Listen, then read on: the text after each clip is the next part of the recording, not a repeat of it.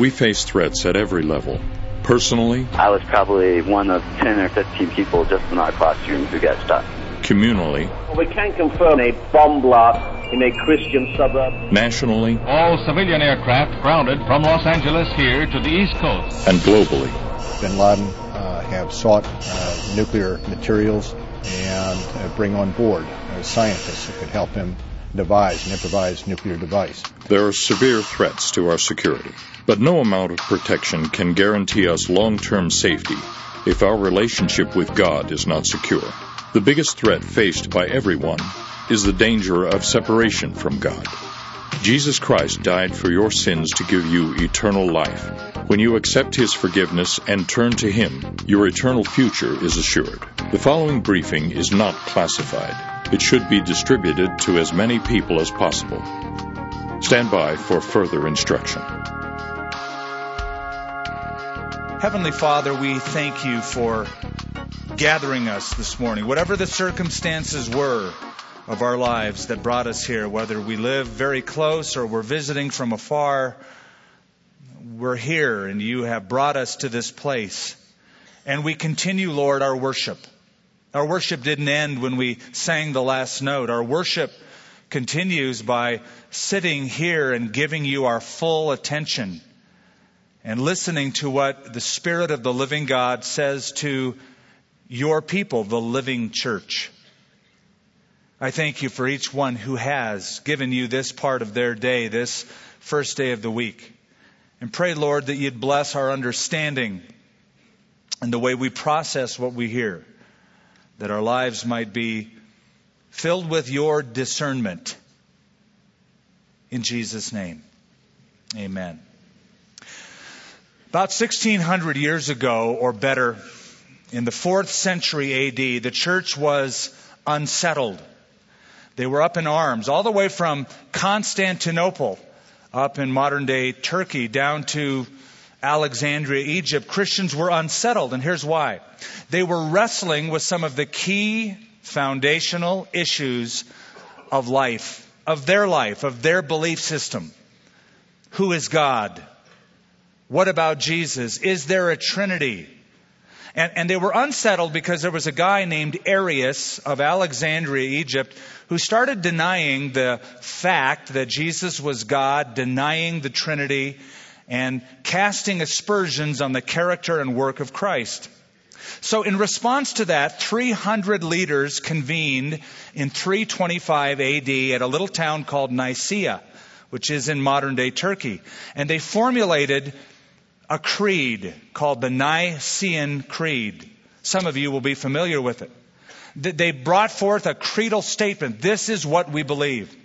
And they said, we believe in one God, the Father, the Almighty, the maker of heaven and earth, of all that is, seen and unseen. We believe in one Lord Jesus Christ, the only Son of God, eternally begotten of the Father, God from God, light from light, true God from true God, begotten and not made of one substance with the Father.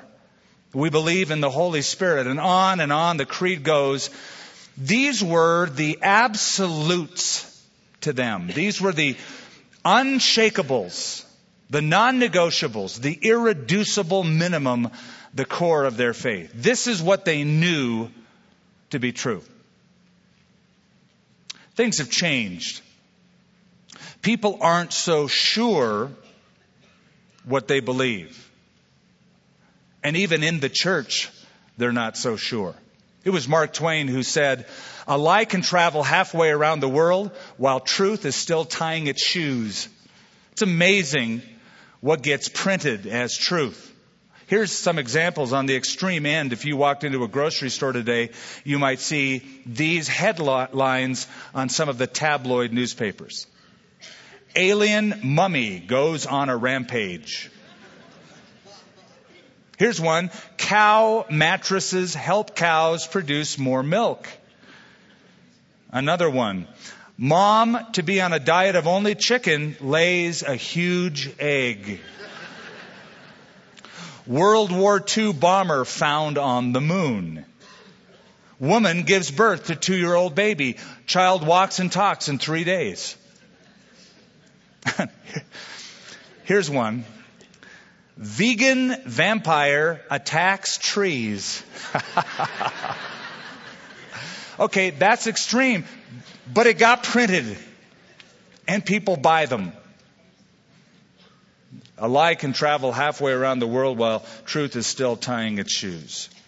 Let me tell you the backdrop of the book that I've asked you to turn to, 2 Timothy to be exact, 2 Timothy chapter 4.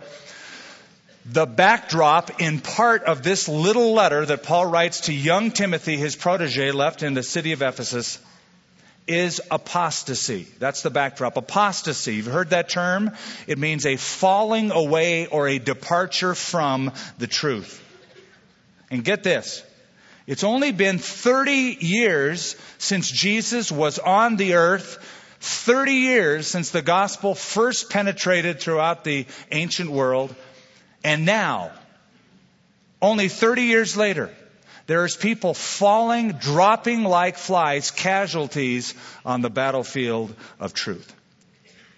On one hand, it doesn't surprise us. It's been that way from the beginning.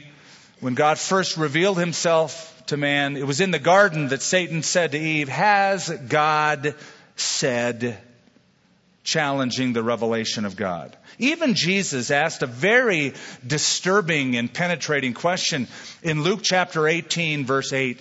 Said, When the Son of Man comes or returns, will he find faith on the earth? That's a provocative question, isn't it? When the Son of Man comes, will he find faith on the earth? Last week we talked about the historic Christian faith being attacked from the outside. Today I want to touch on it being attacked from the inside. It's even more disturbing what's going on inside the realm of what is called the church. Now I'm going to mention some movements and some names that some will be familiar with and some will not be familiar with but maybe you'll become more aware after today. There is a, a movement that's been going on since the 1990s. It's, it's under a lot of different names, but it's under an umbrella called the emergent or the emerging church. And it's a movement that in a large part denies absolutes. That's what makes it so frightening. It denies that you can know anything in an absolute way. It's really in a large degree, repackaged liberalism, repackaged existentialism. And you should be aware of it. And the problem with that is that it is being called Christian evangelicalism. And a lot of people don't know the difference.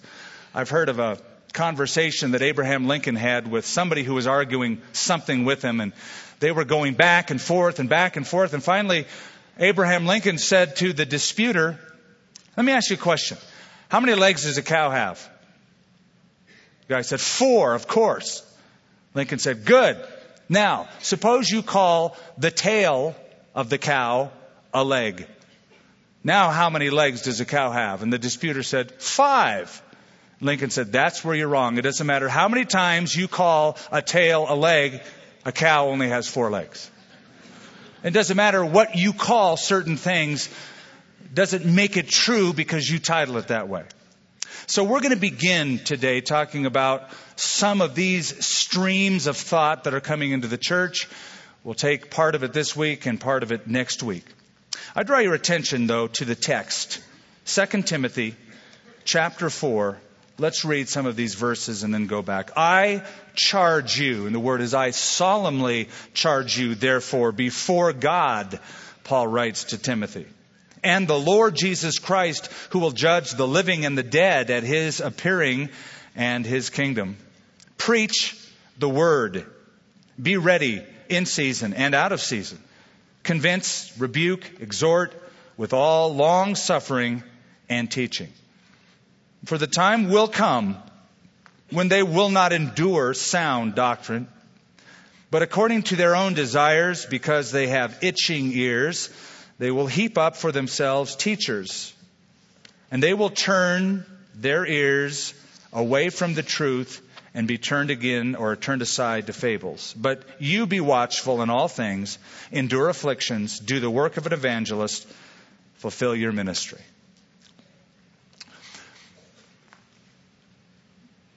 There was a prevalent condition going on in the church of Ephesus. I say Ephesus because that's where Timothy was pastoring at the time. Paul had left Timothy in Ephesus to sort of run things.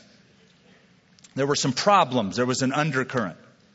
I mentioned part of the backdrop was this thing called apostasy. And you'll notice even in verse 1 of chapter 4, I charge you therefore before God. I solemnly charge you therefore. And you know the rule of thumb. Whenever there's a therefore, you find out what it's there for. And so he's not introducing a new thought, but piggybacking off of thoughts that he had previously written up to this point. So I want you to notice some of this undercurrent, this prevalent condition. Let's go back to chapter 1 and follow the line of thinking with me. 2 Timothy chapter 1 verse 13. Paul writes, Hold fast the pattern of sound words which you have heard from me in faith and love which are in Christ Jesus that good thing which was committed to you, keep by the Holy Spirit who dwells in us. This you know, that all those in Asia have turned away from me, among whom are Phygellus and Hermogenes. Interesting that Paul named names, and unfortunately they're forever inscribed in Scripture. Now go down to chapter 2, verse 15. Be diligent, he writes again to Timothy, be diligent to present yourself approved to God, a worker who does not need to be ashamed, rightly dividing the word of truth. Now I want you to take that little phrase, word of truth, stick it in the front of your brain because you're going to you're going to need it in just a minute. Word of truth. But shun profane and idle babblings, for they will increase to more ungodliness and their message will spread like cancer. Hymenaeus and Philetus are of this sort. Again, he names two other guys who have strayed concerning the truth, saying that the resurrection is already past and they overthrow the faith of some. Chapter 3, verse 1.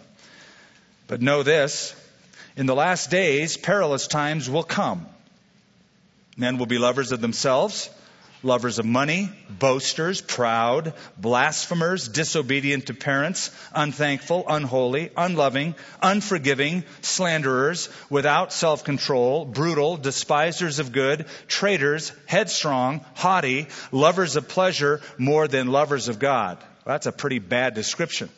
But get this, on top of all that, that same group, verse 5, having a form of godliness but denying its power, and from such people turn away. For of this sort are those who creep into households and make captives of gullible women loaded down with sins led away by various lusts. Always learning and never able to come to the knowledge of the truth. Now again, get this.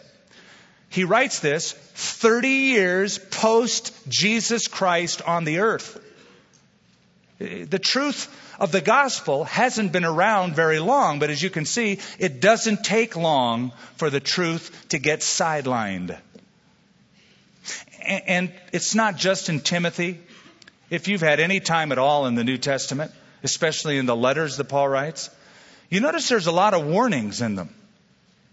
There's a lot of warnings in the letters of Paul and even in some of the words of Jesus. The letters, whether Paul writes them or Peter or John, there's a lot of warnings about falling away, departing from the truth. It's this undercurrent through the New Testament. A few examples. We don't have time for a lot. Second Thessalonians chapter 2 verse 3. You don't have to turn there. I'll just give you a few texts. 2 Thessalonians 2 3, Paul is writing about the second coming of Christ. And he says, That day will not come until the falling away comes first. Apostasia, apostasy, departure from the truth. He says, The second coming of Christ won't come until in the end times there's going to be a huge departure from the truth. 1 Timothy chapter 1 verse 19 concerning the faith many have suffered shipwreck Peter says in 2 Peter chapter 2 that there are teachers among you who secretly bring in destructive heresies. John would chime in in 1 John chapter 2 verse 19 saying they went out from us but they were never really of us. For if they had been of us, they would have no doubt continued with us. And then Jesus would chime in, Revelation 2 and 3. You know, there's seven letters to seven different churches. They're short little letters. And he gives them a report card. And he says, I know your works. I know this about you. I know that about you. But in almost all of the letters, he says, Nevertheless, I have something against you. With Ephesus, you left your first love. To another church, you follow the doctrine of Balaam. To another church, you listen to a woman called Jezebel. There was already in those assemblies a departure from the truth. So the New Testament has lots of warnings. And here's why. It's because the church has always been right in the middle of the battle for truth. That's why. Now follow my thinking. At the forefront of the battle for truth has always been the church. Paul called the church. Listen to how he describes it in 1 Timothy 3:15. The church of the living God, which is the pillar and the ground of all truth. Well, if the church is the pillar and the ground of all truth, that means one of the biggest attack zones, one of the theaters of the spiritual battle will take place in the church. That's why we're not surprised when liberalism rises. We're not surprised when cults try to come into the church. We're not even surprised when tax and splits come to the church because the church is ground zero. And we all need to be, as the New Testament warns, on our guard and discerning. Now, there's a name that's been around for a long time. Some of you have heard of it. Maybe some of you don't even know about it. It's called the WCC, the World Council of Churches. Anybody ever heard of that term? The World Council of Churches. It's been around a long time. And there's about 350 or almost that number of churches, organizations, denominations that subscribe to the World Council of Churches. Several countries um, they claim 55 million adherents to the World Council of Churches. And just the name sounds good, doesn't it? It's like, oh, we're all getting together, all promoting unity. We're a World Council of Churches. They meet in Geneva, Switzerland. That's their headquarters. Recently, when 25 theologians gathered in this consortium, they put out this statement. There's 25 church theologians saying, quote, all religions and all religious traditions are ambiguous. In other words, a combination of good and bad. We need to move beyond a theology which confines salvation to the explicit personal commitment to Jesus Christ. These are church leaders. We've got to move beyond Jesus. One of the theologians to the World Council of Churches, a Korean theologian by the name of Chung Hyun Kyung, I think I got that right said, I have discovered that my bowel is a shamanist bowel, my heart is a Buddhist heart, and my head is a Christian head. I have no idea what that means.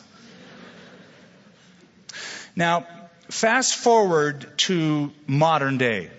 We have a movement going on. They call it a conversation called the emerging or the emergent church. And it's a, an umbrella.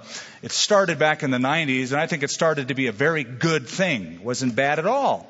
In fact, there are parts of it today that I think are very, very good. See, it started as an idea where a group of people got together and said, how do we do church today? How do we do church in a postmodern age? You know, let's let's um, upgrade the music, let's upgrade the style, let's do church 2.0 for the next generation. All that was good when you're talking about style. When you're talking about substance and doctrine and truth, it becomes a different arena. And so what happened under this umbrella called the emergent church is other streams started flowing into this river. It's really an amorphous movement. It's hard to pin down and define. It's sort of a moving target.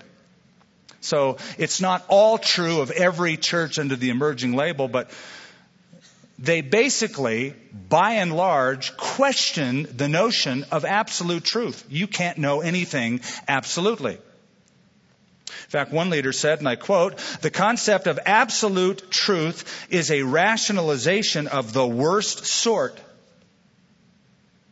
This is what it means. When you talk about sin, we're unsure what that is. You talk about salvation, we're unsure what that is and it's very confusing. It was described one of the best, most helpful things is let's say you had a brand new red Lexus, and the red Lexus had everything in it. I don't know what it has in it: side airbags, front airbags, iPod player, a GPS, uh, automatic emergency brake. So you got the red Lexus, and somebody comes up to you and says, "How do you know it's a Lexus?" I think it sort of looks like an Oldsmobile. Somebody else comes up to you, "How do you know it's red?" Maybe it's blue. Maybe you just think it's red. Somebody else comes up to you and says, Well, how do you know it really works? Did you really pay that much for it? Does it really have side airbags? Does the iPod work? Well, thing work? Does it have really automatic emergency brakes? On and on. And then finally somebody comes up to you and says, How do you know it's really a car? Now, replace the car with Jesus and you have the approach of many in the movement called the emerging church. Well, we'll get back to that, but let's go back to our text. The prevalent condition is brought up by Paul because, again, in verse 1, there's a coming evaluation. There's something on the horizon that, that everyone should be concerned about. And that is the coming of Christ. Verse 1 I charge you therefore before God and the Lord Jesus Christ, who will judge the living and the dead at his appearing. That's the first stage for his church. And his kingdom. That's the second stage. So there's a lot in that verse, but let me just sort of sum it up this way. Paul's saying, Timothy, listen, buddy, young Timothy, in view of the fact that you're going to have to stand before God and give an account for your ministry, in view of that fact, preach the word. Timothy, preach the word. Because you see, ultimately, none of us are going to have to give an account before our mom or our dad or our son or our daughter or our pastor or a committee or a board or a denomination, but ultimately before God. And the big issue won't be were you hip enough, were you cool enough, were you postmodern enough, were you edgy enough. The real issue is going to be were you faithful to the truth enough. That's going to be the real issue. And that's what Paul says to Timothy. He talks about the coming of Jesus Christ. Now, I don't know about you, but when I hear about the coming of Jesus Christ, I get pretty excited. I don't know when it's going to come. I'm not going to make any predictions, but I get pretty excited about it. And here's why. The coming of Jesus Christ historically has been the culmination of Christian hope since the beginning. He's going to come. He's going to deal with us. He's going to judge the world and make things right. It's always been a Christian hope. We've been even taught to pray, Thy kingdom come. So we get pretty excited about it. And we get excited about it because the Bible points to it a lot. 1,845 times there's a direct reference or an allusion to the second coming of Christ. For every one mention of the first coming, we figure about eight mentions of the second coming. Jesus spoke about his return 21 times, and 50 times in the Bible we're told to be ready for it. It's the culmination of hope. He's coming. It inspired songs throughout the ages, like Julia Ward Howe, the battle hymn of the Republic. Mine eyes have seen the glory of the coming of the Lord. It's about the second coming. Or Joy to the World by Isaac Watts, not written about Christmas, but we have conveniently thrown it in at that time. It's about the second coming. Joy to the world, the Lord is come. Let earth receive her King. Or How Great Thou Art, about the second coming. The words are, When Christ shall come with shouts of acclamation and take me home, what joy will fill my heart. But, as much as the Bible points to it, as much as all these songs point to it, many leaders in this emergent, emerging church would point you away from it. In fact, they would tell you that to talk about looking for Jesus Christ's return to come back is a silly notion and it's very alienating to people. Rob Bell, one of the leaders of the emergent church, said to preach about the return of Jesus Christ for the church and the following judgment is a horrible and toxic message. Oh, really? A horrible and a toxic message? Well, the Bible calls it the blessed hope, not a horrible and a toxic message. He also said the whole system that says a few people, because of what they said, did, or believe in, are going to heaven and everybody else is going to hell is a deeply flawed system and must die. So now the whole question of salvation, getting to heaven, is in question. Listen, we're to be spiritually alert. And, and here's the truth, baby Ruth. Here's the bottom line. We know too much to be cavalier or to be apathetic or to be uncertain. We need to be on the alert in these matters. W.G. Burns once said, A Christian is not likely to fall asleep in a fire or in deep waters, but he is likely to grow drowsy in the sunshine. Now, go down to verse 2, and that's really where we're going to, it's only about as far as we'll be able to get today. After the, the condition that Paul has been writing about, the prevalent condition, this, this tendency to move away from truth, and the coming judgment of Christ, this evaluation. Now, there's a present obligation. Here's the great need. Verse 2 Preach the word. Be ready in season and out of season. Convince, rebuke, exhort with all long suffering and teaching. For the time will come when they will not endure sound doctrine. But according to their own desires, because they have itching ears, they will heap up for themselves teachers and will turn their ears away from the truth and be turned aside to fables. Timothy, all that stuff's happening, buddy boy. So, because God is coming, the Lord Jesus Christ himself will evaluate you. You preach the word. Not suggest or discuss or throw your hat in the ring with other philosophies. Preach the word. Now, I'm not saying there's not a room for discussion with other people about their worldview. There definitely is. It shows love and humility to do so. But Timothy is told in Ephesus to preach. And let me tell you what the word preach means. Kerusso. It means to proclaim with authority. It was a word that was used to describe uh, an imperial messenger, not an imperial stormtrooper in Star Wars. An imperial messenger was somebody who would march through the streets of the city and announce the news, the policies, the new laws of the kingdom, uh, the appearance of the ruler, the king, and he would do it with authority. That's the word preach. And here's why Timothy should do that because he's surrounded with a lot of different, very intelligent, persuasive, sophisticated, gifted orators who are twisting the truth.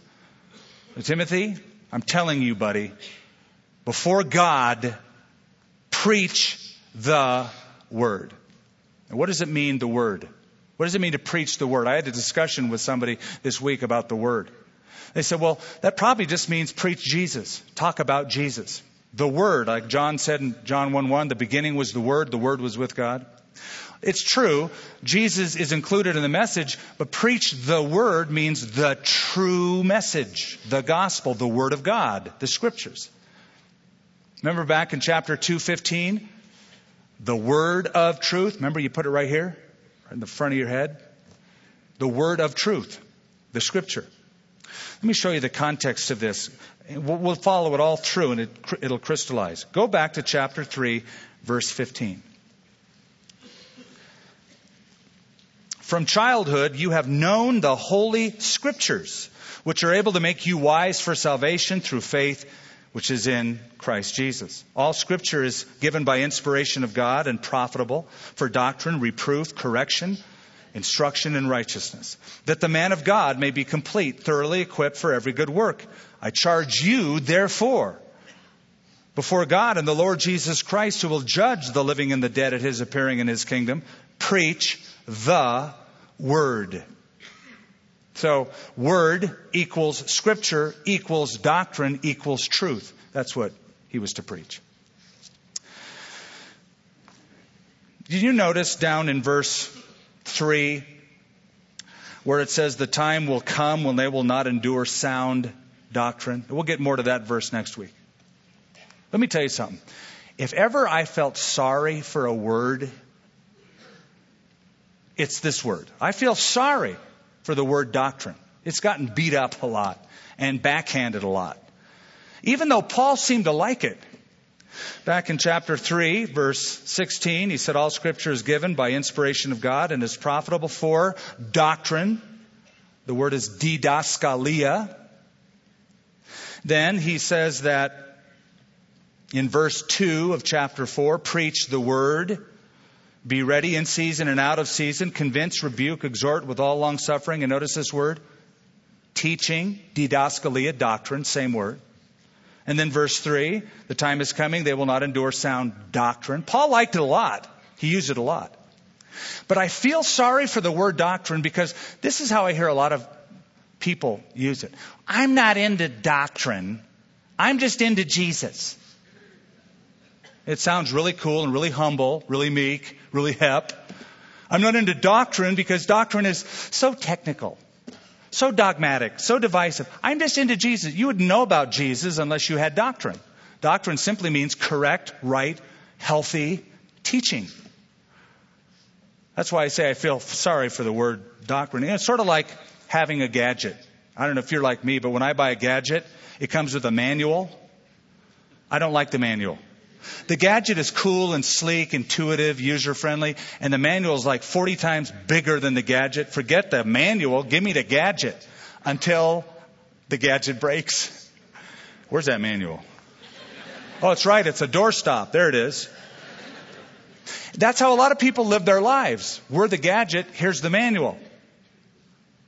They don't want to read the, they'll carry the manual around, they'll make reference, I own a manual but they don't follow the manual as any rule of life. The tendency today among a majority of Christians is all about how you feel, not about what is true. Something is said, well, how do you feel about that? What does that mean to you? Those are valid questions, but they can never supersede what is the meaning of the truth, absolute truth. But it's not about truth. It's not about knowledge. It's about how you feel about it. Hosea the prophet, God spoke through him, said, My people perish through lack of knowledge. In Acts chapter 2, the church continued steadfastly in the apostles' doctrine. In 1 Timothy chapter 4, he says, Until I come, give attention to reading, exhortation, and doctrine. To Titus, Paul will write, Teach what is in accord with sound doctrine.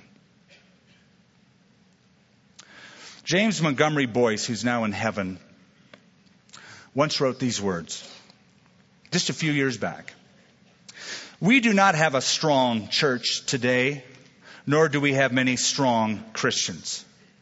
We can trace the cause to an acute lack of spiritual knowledge ask an average Christian to talk about God. And after getting past the expected answers, you will find that his God is a little God of vacillating sentiments. I counted four times in the New Testament in the Gospels where Jesus went up to the leaders and said, Have you not read in the scriptures? Wait a minute, wait a minute. You guys are like scribes and Pharisees, they're like the big dudes, the theological guys. Have you not read? Don't you know this stuff in your Bible? Now, here, here's where things get a little muddied in the emerging church. Among so much of the emerging or emergent church, they think that the scripture is not clear. In fact, one of them said, and I quote, I don't know if anyone has ever gotten the gospel right. Close quote. Now think about that statement. Nobody's ever gotten the gospel right. John didn't get it right. Peter didn't get it right. Paul didn't get it right. Nobody's gotten it right. Now you've come just in time to let us know and to rescue us from all of our ignorance for 2,000 years. None of us have gotten it right. We've been absolutely wrong. But they will tell you it's impossible to know absolute truth. In fact, they see a certain virtue in uncertainty. They say you're not supposed to know truth. They'll say that. In fact, one of their mantras is we don't offer answers, we offer mysteries. So it's a dialogue. There's no absolute truth. Well, understand something. This is directly against one of the major tenets of the Protestant Reformation under Martin Luther called the perspicuity of Scripture. Perspicuity means clarity. That the Scripture is clear. The Scripture is meant to be understood that the central message of the Bible can be plainly seen, plainly interpreted in the Scripture. But the emerging church leaders say God may have spoken, but he mumbled. We don't exactly know what he said. Tony Jones, one of the leaders of the emerging church, said, and I quote, I'm quite convinced the Bible is a subversive text. This is what he said. I think the Bible is a blanking scary book. I can't, it's an expletive that's so bad I could never repeat it. I think the Bible is a blanking, scary book, pardon my French. I think that deconstruction is the only hermeneutical avenue that comes close to expressing the transgressive nature of the sacred text. You say, what on earth does that mean? That's my point. You know, I read a lot of these guys and listen to them and I go, huh? I sort of feel like, well, one guy said about philosophers, philosophers are people who talk about things they don't understand, but they make it sound like it's your fault. I get that feeling. But here's what Tony Jones is basically saying. The only way to get at the true message of the Bible is to deconstruct its traditional message. In other words, whatever it means, and we don't exactly know what that is, it certainly can't mean what traditionally you have thought that it meant. So now the Bible is viewed through the lens of modern or postmodern culture. It means through the lens of our culture, we adapt it. Rather than seeing our culture through the lens of Scripture, they see Scripture through the lens of culture. And so they'll never come to any agreement on what is right, wrong, what salvation is, what sin is. And, you know, if you don't believe in anything, you can't offend anybody. Sort of the whole point. More about this next time, but I want to close with this. This is from my heart now. As a pastor, as your pastor, it is my prayer, my hope, my aim, my purpose to make you the most loved, best fed congregation anywhere. And to, that, that is why we plow deeply into the text. That's why we uncover words and sentence structure and go deep to understand what it says so we can then apply it to our lives as to what it means. Now, there are going to be some sermons that you like more, and some sermons you like less, and some sermons that think this is so, who cares about this, and some sermons that cure insomnia, maybe. What is the point? But all of them together I'm hoping will be the Word of God preaching the Word so that you can be equipped with absolute truth to get bearings in your life. Some of them will be good, some of them will be bad, some of them will be, oh, is it time to wake up? Let me tell you a quick story. There was a pastor's wife, she was going into surgery, and the pastor, her husband, was at her bedside, and she wasn't sure if she'd going to make it through surgery. So she said, honey, listen, if I die on the operating table, I just want you to know something. A, I love you. B, there's a shoebox under the bed that I've kept. It's secret. There's some things in it. I want you to see it. That's if I die. She goes into surgery. This guy can't wait till she dies. He runs right home, right? right? He runs right home to see, well, what is this nonsense about? And goes under the bed and there's a shoebox and there's $10,000 in it and three eggs. He thought, this is weird. So he goes back to the hospital. She wakes up, post op now, she's fine. And he said, honey, I love you. I'm glad you're out of surgery. And I saw the shoebox. Help me understand $10,000, three eggs. What's all that about? She said, honey, when we first got married, I was determined not to be a complaining, critical, nagging spouse. So what I thought is that every time you preach a bad sermon, I'll put one egg in the box. And I won't say anything about it. He thought, huh. And he thought, wow, 31 years of marriage, three eggs. It's a pretty good track record. He's feeling really good about himself until she then finished the sentence. She said, and whenever I got a dozen eggs, I'd sell it and put the money in the box. so,